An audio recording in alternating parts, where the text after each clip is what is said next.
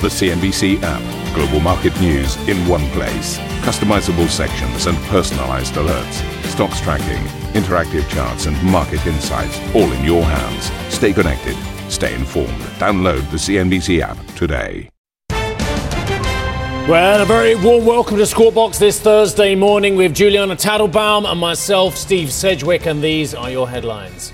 Well, well, well, the Bank of Canada surprising the market, restarting its rate hiking campaign and becoming the second global central bank after, of course, the RBA to take a hawkish turn ahead of the Fed meeting next week. Well, despite that, the signs of a soft landing, well, are they there? US Treasury Secretary Janet Yellen strikes an optimistic tone telling CNBC exclusively a strong jobs market won't stand in the way of bringing inflation back down to target. I see a path to bringing down inflation while maintaining a strong labor market. And I think the data we've seen recently and over the last year suggest we're on the path with those characteristics. Coinbase CEO Brian Armstrong hits back, slamming the SEC's move to ring fence the crypto industry and hitting out at claims the case against Coinbase is anything like Binance. The companies could really not be more different, and the suits could not be more different. We met with the SEC 30 times in the last year. They never gave us a single piece of feedback about what we could be doing better. We just got silence. UK Prime Minister Rishi Sunak prepares to meet with President Biden at the White House kicking off a two day trip to Washington while seeking to shrug off trade tensions between the two sides. And Volvo Cars unveils its premium all electric SUV, powering ahead with plans for half its global products to be fully electric by 2030. The CEO, Jim Rowan, tells CNBC supply chain issues are working their way through the system. We'll still see a little bit of disturbances within the supply chain, driven by some, you know, some shortages here and there. But if I compare that to some of the turbulence that we saw in 2022, it will be much less.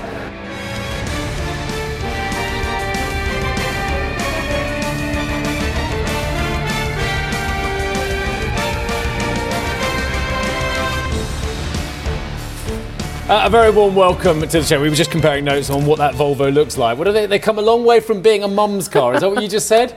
what they are known to be really safe. So they my, are known to be very my safe. Perception yeah. is that a lot of mothers have chosen them in the past. Uh, and for all the right reasons, I'm sure. How are you? Good morning. I'm, welcome I'm the great. Thanks for having me. You're very welcome. It wasn't my decision, but you're very welcome anyway. it was either that or on my own for three hours, and I really am in no state to do it on my own for three hours. But uh, anyway, thank you for joining me. Uh, we've got lots to discuss, including, well, is it a bombshell? Let's discuss. The Bank of Canada has surprised markets by hiking rates to a 22 year high, having been on pause since January. Think about that.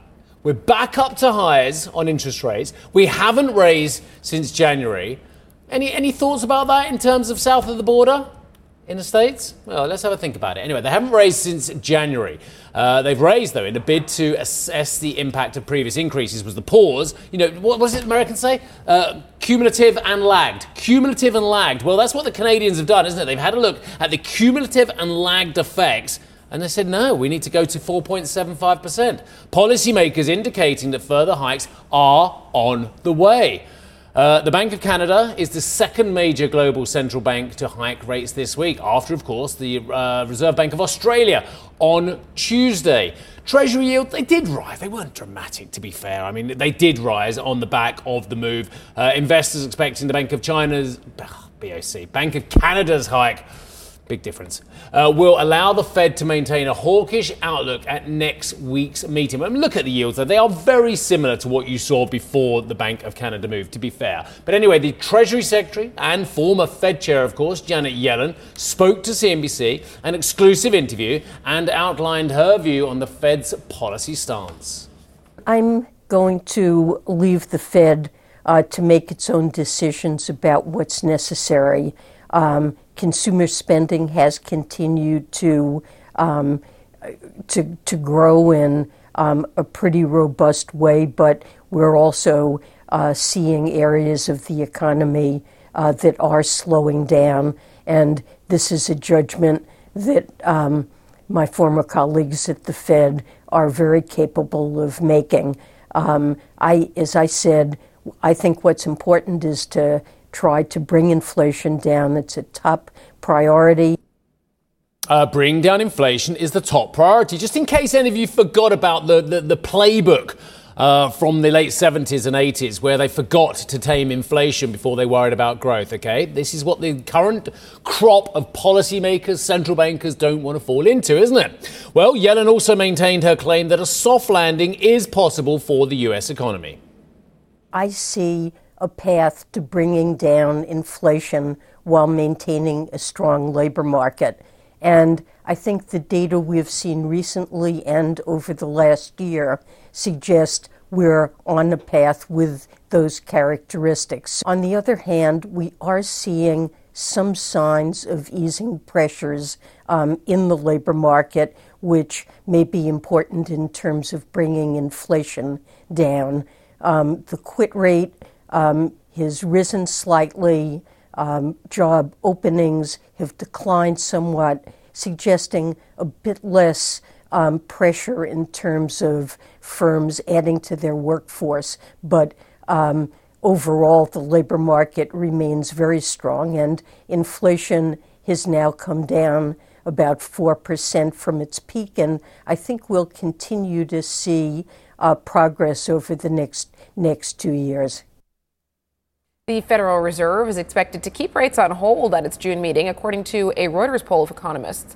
One third of respondents expect at least one more hike this year amid a resilient economy. Fed funds futures are pricing in a 66% chance of a pause at next week's meeting. That's down from 78% just a day ago, according to the CME Fed Watch. Right, the US trade deficit, though, hit its widest point in six months in April, spiking 23% uh, over the month to $74.6 billion. Exports fell by $9.2 billion, whilst imports, boosted by autos and motor supplies, rose by $4.8 billion. The uh, consumer credit situation in the US, though, continues to grow, i.e., the credit grows, rising 5.7% to $23 billion in April and topping estimates. The figure was driven by an annual rise of 13.1% in guess what? Revolving credit. Um, there are so many things to discuss. Why don't you kick us off on our US economy chat? I've got a few points to raise, but uh, why don't you uh, tell us what your thoughts are? Well, my first thought this morning, I guess, on the back of the news um, from Bank of Canada is whether we should read too much into it and extrapolate what Bank of Canada has done to what the Fed might do next week. I mean, you look at the reasons why the, the Bank of Canada raised interest rates again, and a lot of them are things that are happening in the US. You've got um, sticky core inflation, resilient domestic demand, tight labor market, check, check, check. Um, but the market still believes the Fed is going to hold fire next week. So I think the market is telling us we shouldn't extrapolate too much, but I wonder if that is a complacent take. I think on the data front, I, am not seeing benign Goldilocks. I'm seeing problems left, right, and centre. I, I, I see it everywhere I look, and yet what I don't see is a market which is saying that this is going to translate into some form of earnings recession. Of course, mm. the market is a metaphor for the broader economy, but it's also made up of an index of individual stocks who are saying one by one, this is our situation, this is our outlook, this is what they said in the first and second quarters, and actually things don't look that bad at the moment. And I take that fully on board, and that is a great testament to the strength of these very, very strong US and global companies. That said, going back to my initial points as well, you look at the trade data.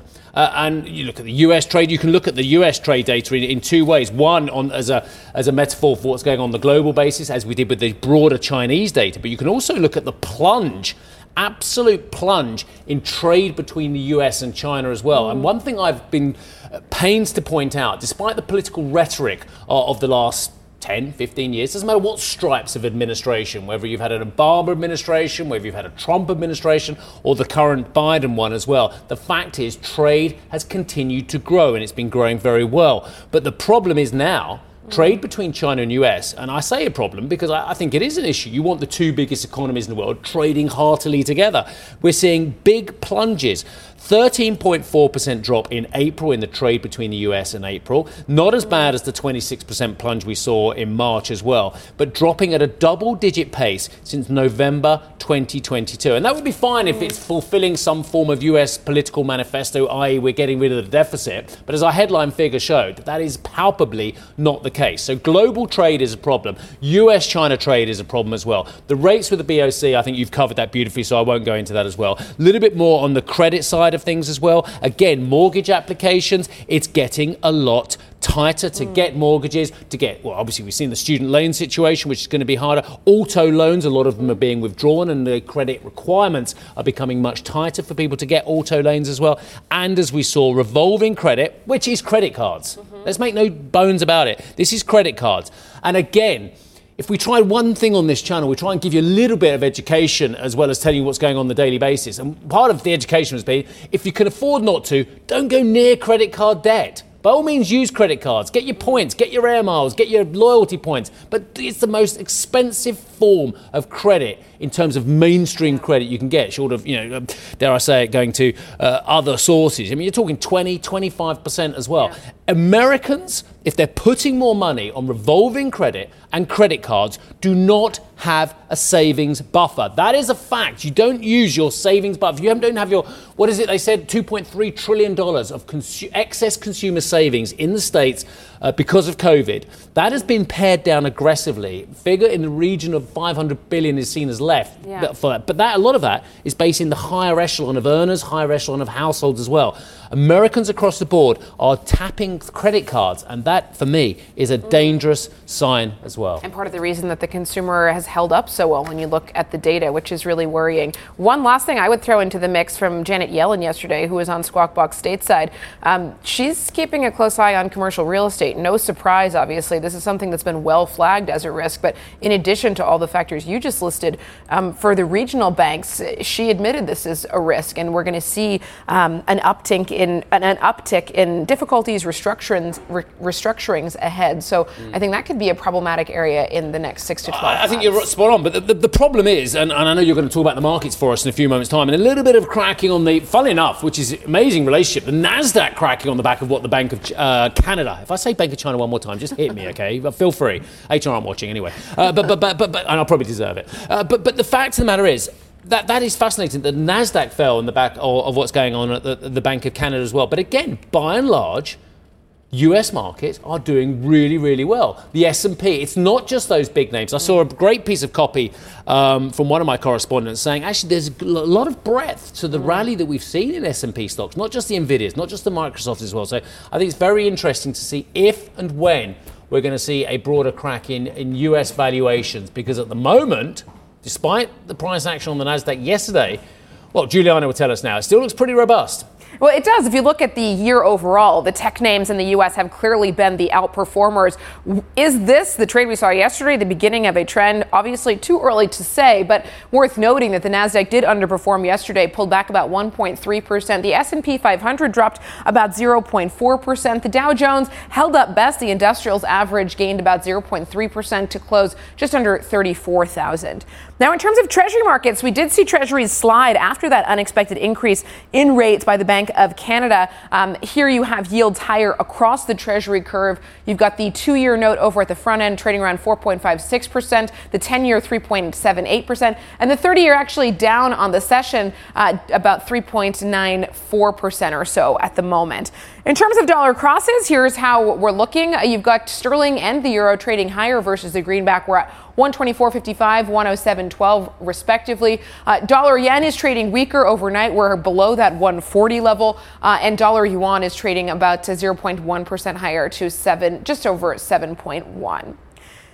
On to commodity markets. Let's get a check on how we're trading this morning. You've got a little bit of a pullback in the price of oil. Brent and WTI both down by about a third of a percent, $76 and $72 a barrel, respectively. Gold, the safe haven, is trading marginally higher this morning, up about 0.3%. Uh, we are below that 2000 mark.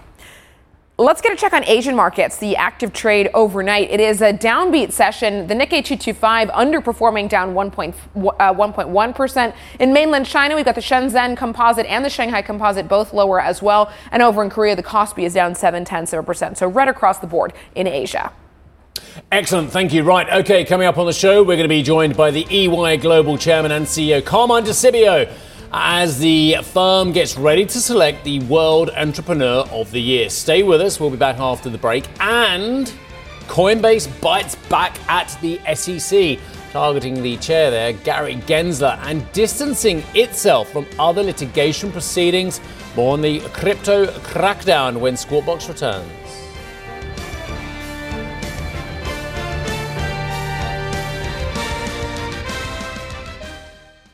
Ambition to me is about doing better. I think ambition creates a pathway. The best advice I can give someone starting off a career is don't have a career, have lots of careers. Try loads of different things. Talk to people and put your ambition out there. I don't feel that I've hit peak ambition because it's a learning journey. CNBC is where ambition meets opportunity. What does living ambitiously mean to you? Hear it from our CNBC anchors, reporters, and global business leaders on CNBC.com.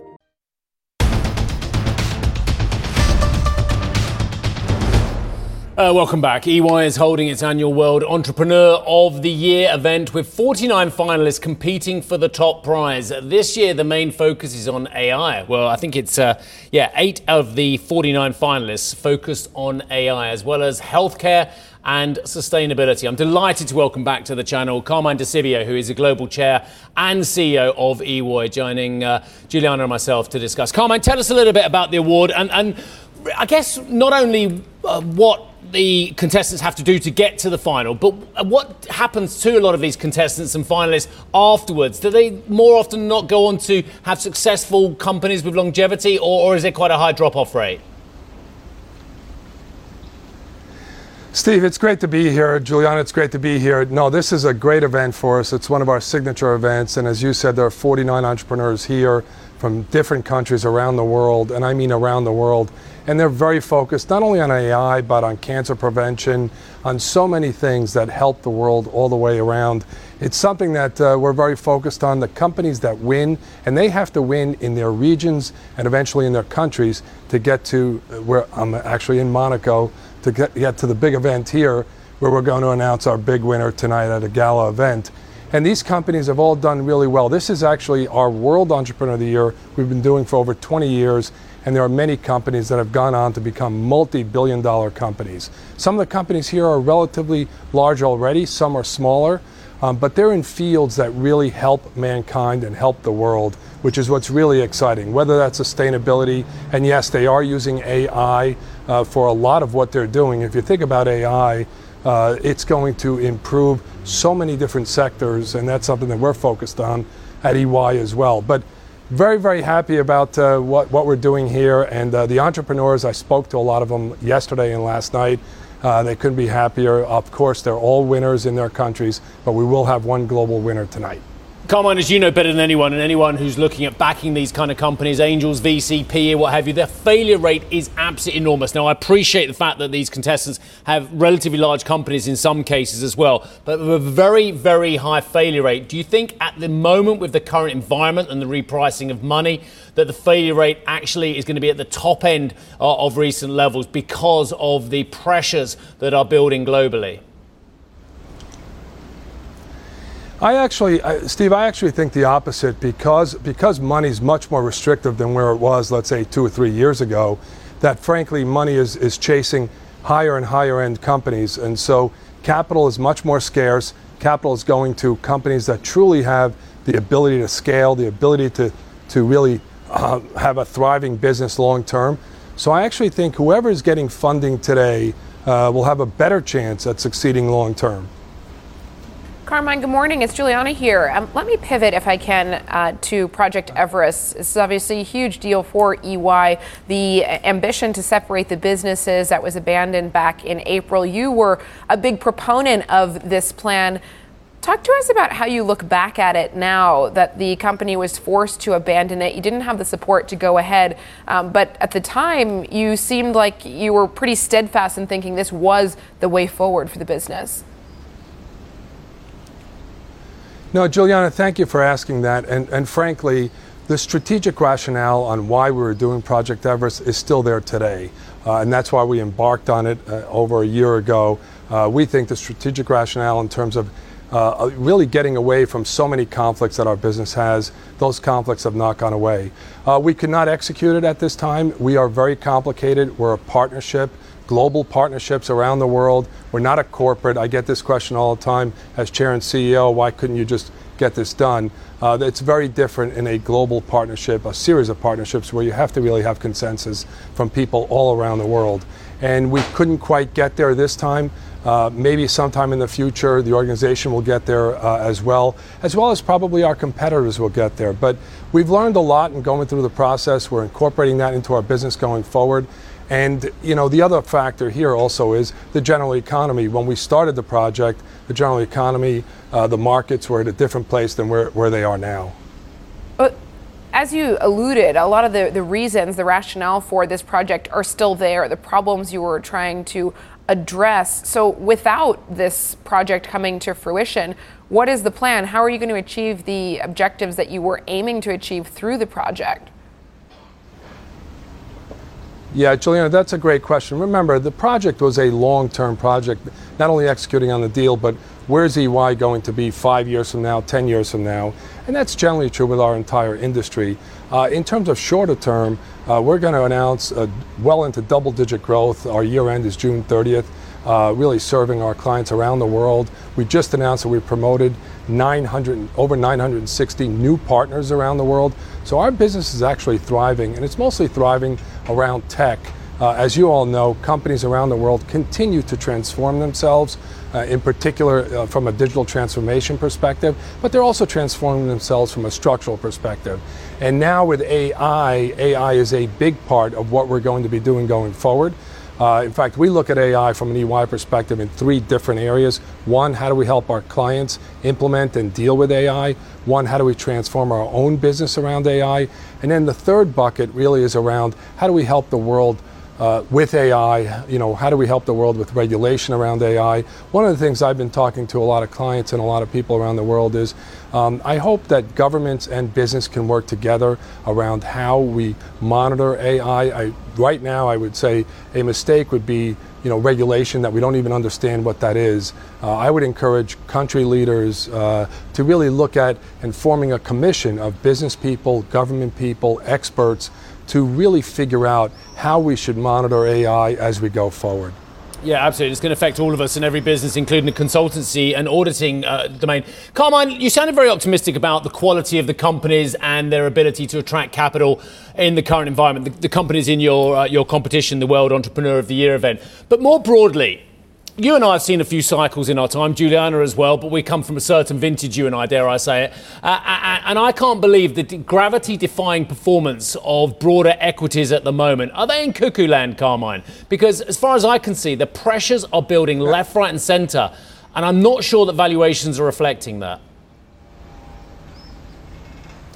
Yeah, Steve, I think that's a fair question. I mean, I, I know the S&P generally has done uh, pretty well, but but frankly, a lot of what's driving everything are the Magnificent Seven or whatever the terms are that you all use in terms of these tech companies. The valuations from them have been, just been skyrocketing, and maybe appropriately so. Uh, there's so much to be done, in particular around AI, and we really have to see how that shapes up. So that's something that's, uh, that obviously we have to look at. What's driving the market today, in my view, Steve, is, is really around inflation, the fears of inflation, and frankly, what central banks are going to do. And while some central banks are still rising, uh, still you know rising rates, uh, there is a question, and there are comments around maybe that plateauing later in the summer. Uh, and if that's the case, I do think uh, equity valuations are probably in the right place. Carmine, I was um, talking earlier on the show about uh, finally we're seeing something that I don't think we necessarily want to see, and that is a, a very big decline since November last year double digit declines on a monthly basis in the amount of trade between China and the US, the, two superpowers economically, globally as well. Various administrations have talked about lessening reliance and localization and reshoring for, for decades, but I think this is more about actually uh, uh perhaps a frostier relationship rather than just thinking about necessarily where is the best place to place your supply chain as well. How worried are you about the situation, A, with the Chinese economy, and B, relations with China and the West? You know, Steve, I'm actually very worried. Uh, as business people and as a CEO, uh, we are trying to do what we can in terms of improving relationships with China. As you all know, uh, several CEOs traveled to China, uh, I think it was last week or a couple of weeks ago, to really see what they can do to help here. Um, I think it's really important that there's robust trade between the U.S. and China, frankly, between the West and China. But all that being said, uh, and I might have mentioned this before in this program, we are seeing the opposite. Uh, we are seeing companies really isolate their China operations. You've seen a big investment fund pretty much say that they're selling off their China operation, and that continues. The, the model that everyone goes by right now is what's made in China, is sold in China, so it's almost a closed loop within China. Uh, it's, it's an issue right now, and frankly, it's something that, uh, that I'm very, very concerned about going forward. I know I always enjoy speaking to you, but it'd be remiss of me to ask, uh, to not ask, uh, what's your personal future in the short to medium term? Uh, how long do you think you're going to maintain your current position? Well, that's a great question, Steve. Um, that's a fair question. So I, uh, um, you know, as you know, my mandatory, our mandatory retirement age was 60, and that's something that uh, that uh, we um, we abide by at EY. But frankly, right now, what we're working on at EY is to make sure that we stabilize the company, make sure that we serve our clients and serve our people. Thank you for listening to Squawk Box Europe Express. For more market moving news, you can head to CNBC.com. Or join us again on the show with Geoff Cutmore, Steve Sedgwick, and Karen Tso, weekdays on CNBC.